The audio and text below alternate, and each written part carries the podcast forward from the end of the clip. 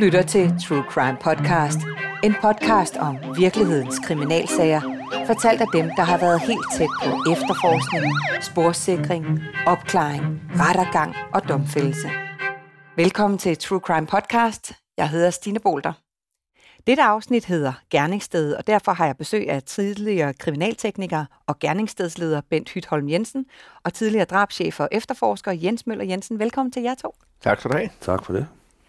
I to, I tager jo rundt i landet og stiller et, hvad skal vi sige, i gåseøjne ægte gerningssted op, så man kan komme helt tæt på jeres arbejde med sporsikring, blodstinkanalyse og fældende beviser. Publikum kan se, hvordan et fingeraftryk eller et øh, sålaftryk det sikres, og hvordan selv små detaljer siger efterforskerne meget om, hvad det er, der er sket. Og I har jo utallige gange stået sammen på et rigtigt gerningssted og forsøgt at finde de her vigtige spor og fældende beviser. Så til os øh, dødelige, almindelige mennesker, hvordan er det, øh, arbejder en virkelighedens CSI egentlig? Ja, virkelighedens CSI, det er jo det, der i dag hedder National Kriminalteknisk Center, øh, som dækker hele Danmark. Øh, og det er en række kriminalteknikere og eksperter inden for forskellige øh, områder omkring gerningsstedsundersøgelser og effektundersøgelser, som assisterer politikredsene. Og det vil så sige, at det er politikredsene, der tilkalder øh, teknikerne, når de øh, kommer ud til en sag, som ser ud som om, det er, der foregår en alvorlig forbrydelse. Ja, så I øh, hjælper hele landet? Det gør vi, ja. ja. Øh, det dækker også Færøerne og Grønland, øh, selvom det ikke er så tit, man er der. Men, øh, men øh, det er hele landet. Okay. Og Jens, øh, altså hvad er noget af det første, der ligesom sker øh, ved et gerningssted? Jamen, når vi identificerer et gerningssted, så er det jo ofte på baggrund af en anmeldelse. Nogle mennesker konstaterer, at der er sket en, en alvorlig hændelse, det drab eller andet, eller mere politiet. Det første patrulje kommer ud, øh, konstaterer, at der måske ligger en død. Øh, der kommer en ambulancelæge øh, til stede og konstaterer, at der er en død, og så bliver stedet øh, spærret fuldstændig øh, af så er det så en kunst at sørge for, at færrest muligt betræder gerningsstedet, inden at øh, teknikerne kommer frem. Ofte kommer der en politileder frem på, på gerningsstedet, og, øh, og øh, så bliver teknikerne rekvireret, og de, de skal så have fred til at arbejde på gerningsstedet. Det er politikredsen, kan man sige, der ejer hændelsen, men det er teknikerne, der, der skal ind og passe gerningsstedet, for uden deres hjælp, så kommer vi ikke ret langt i de her sager. Så det er sådan et, øh, et teamwork. Øh, politikredsen, øh, vi skal jo være ansvarlige, kan man sige, for at, at sagen bliver opklaret. Vi skal finde motiv, og vi skal finde, hvem der har gjort det, og viden osv.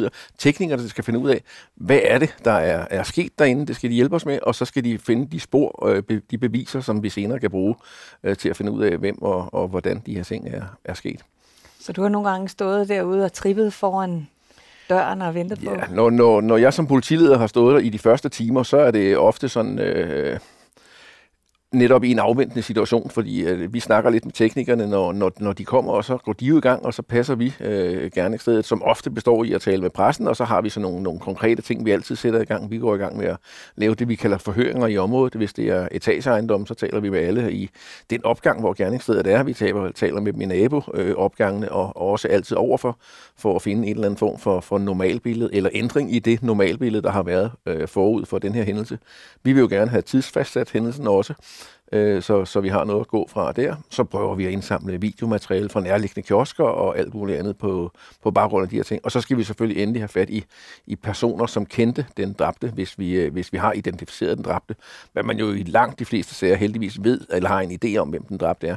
Så skal vi jo have fat i, i, i pårørende og, og arbejdskollegaer og alle mulige andre, der kan fortælle noget om den her person. Så vi har sådan en fast rutine i, hvad er det, vi gør indledningsvis, og så når vi når til, at, at de ting er gjort, så skal vi jo høre, hvad teknikerne har fundet ud af, inden vi så ligesom kan gå videre i, i sagen. Ja, og netop inden, hvis det så er for eksempel i en lejlighed eller et hus, øh, I arbejder i, Bent, hvad er det så, I, I, I, jeg har hørt, I laver ligesom en bane hen mod livet måske. Hvad er det, I gør der? Ja, en af kriminalteknikernes fornemmeste opgave, det er at dokumentere. Og det vil så sige, at man starter jo allerede med at dokumentere, inden man overhovedet går ind på gerningsstedet. Altså ved at, ved at lave fotos og så videre.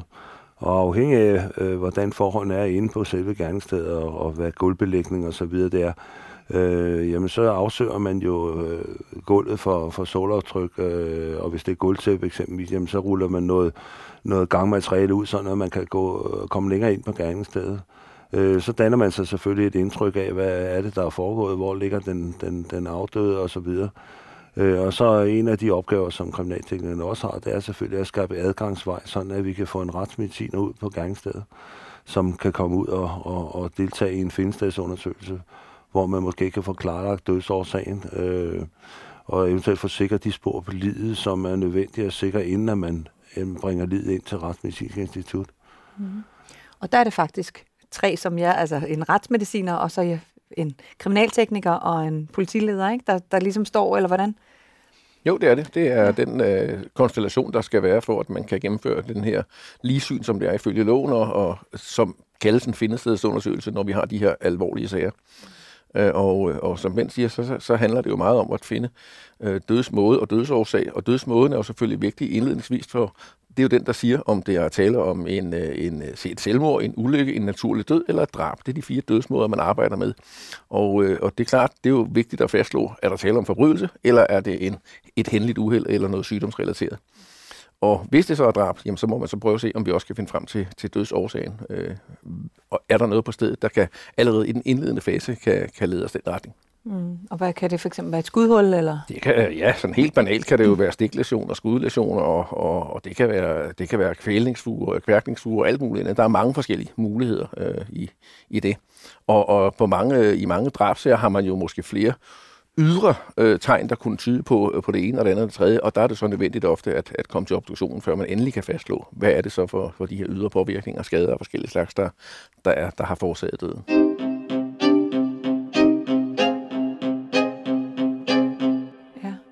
Hvordan, øh, Bent, øh, altså, altså, du er så typisk den, der sådan går mest rundt øh, inde på gerningsstedet. Hvordan er der noget, hvor du sådan tænker, det her må jeg starte med, eller er der en bestemt måde, man griber den på? Ja, det er klart, at uh, man prøver på at prioritere sin undersøgelse, altså hvad der er det mest uh, optimale for at komme så hurtigt frem til et resultat som overhovedet muligt hvis der eksempelvis øh, står nogle vinglas eller nogle ølglas på, på bordet, og man kan se, at der har været mere end en person osv., så, videre, så er det klart, øh, så vil man øh, koncentrere sig om, og, og, om der er fingeraftryk på, på flasker og glas osv., så, videre, så man eventuelt kan få identificeret en gangsmand forholdsvis hurtigt.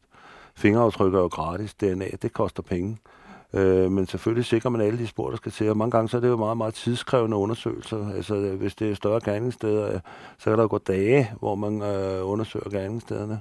Hvorimod, hvis det er en lille lejlighed, så kan det jo godt øh, være rimelig begrænset tidsrum, man bruger på selve gerningsstedet. Og som Jens sagde, er afhængig af, hvad retsmedicinerne og vi sammen med efterforskningslederen kommer frem til, så øh, hvis der er overvejende sandsynlighed for, at det måske kan være en øh, mistænkt dødsfald, eller en, der måske er kommet øh, af dage på grund af sygdom osv., jamen så kan man jo vælge at lukke undersøgelsen ned i nogle timer, indtil obduktionen er overstået, så at man ligesom får fastlagt, øh, er der taler om en drabsag, eller stum vold, eller er vedkommende død af sig selv. Så sparer man jo en masse ressourcer, kan man sige. Mm. Mm. Og, og det jo har jo også ofte været din opgave, Jens, ikke? At, start, at stå og kigge på det her. Er det mistænkeligt, eller, eller ligner det noget? Øh? Jo, øh... altså der er jo rigtig øh, mange mennesker i Danmark, der dør hver eneste år, og, øh, og når der bliver fundet en, en, en død, som er død alene, og, og derfor ikke er nogen, der kan forklare, hvad det er, der er sket, så er det jo sådan, så kommer politiet jo altid øh, til stede. Og mange af de sager er jo helt naturligt døde, langt de fleste øh, jo heldigvis. Og, øh, og så er der så nogle af dem, hvor der kan være tvivl om, hvad det er, øh, der er sket, og der gør man jo så pragmatisk, som Ben siger, der, der prøver vi at forsejle øh, findestedet, og så øh, vente til øh, ligesyn eller obduktion øh, er gennemført, og så har man lidt klogere, og så ved man, om man skal gå i gang med det helt store apparat, og, og vi står med en drabsag, eller det er en naturlig død. Mm, hvordan, hvordan, kan du komme med nogle eksempler på, hvor du har stået og været lidt i tvivl? Eller hvor jo, men det kan jo, det kan jo øh, det, der ofte sker, det er jo, hvis der er, er gået nogle dage, eller måske uger eller måneder i, øh, imellem, at pågældende er afgået ved døden, og til pågældende bliver fundet. Der kan jo være en, øh, der kan dels være en masse, masse blod på stedet, eller der kan være andre omstændigheder, der gør, at man ikke lige umiddelbart kan, kan se på den afdøde, hvad er det, der er sket.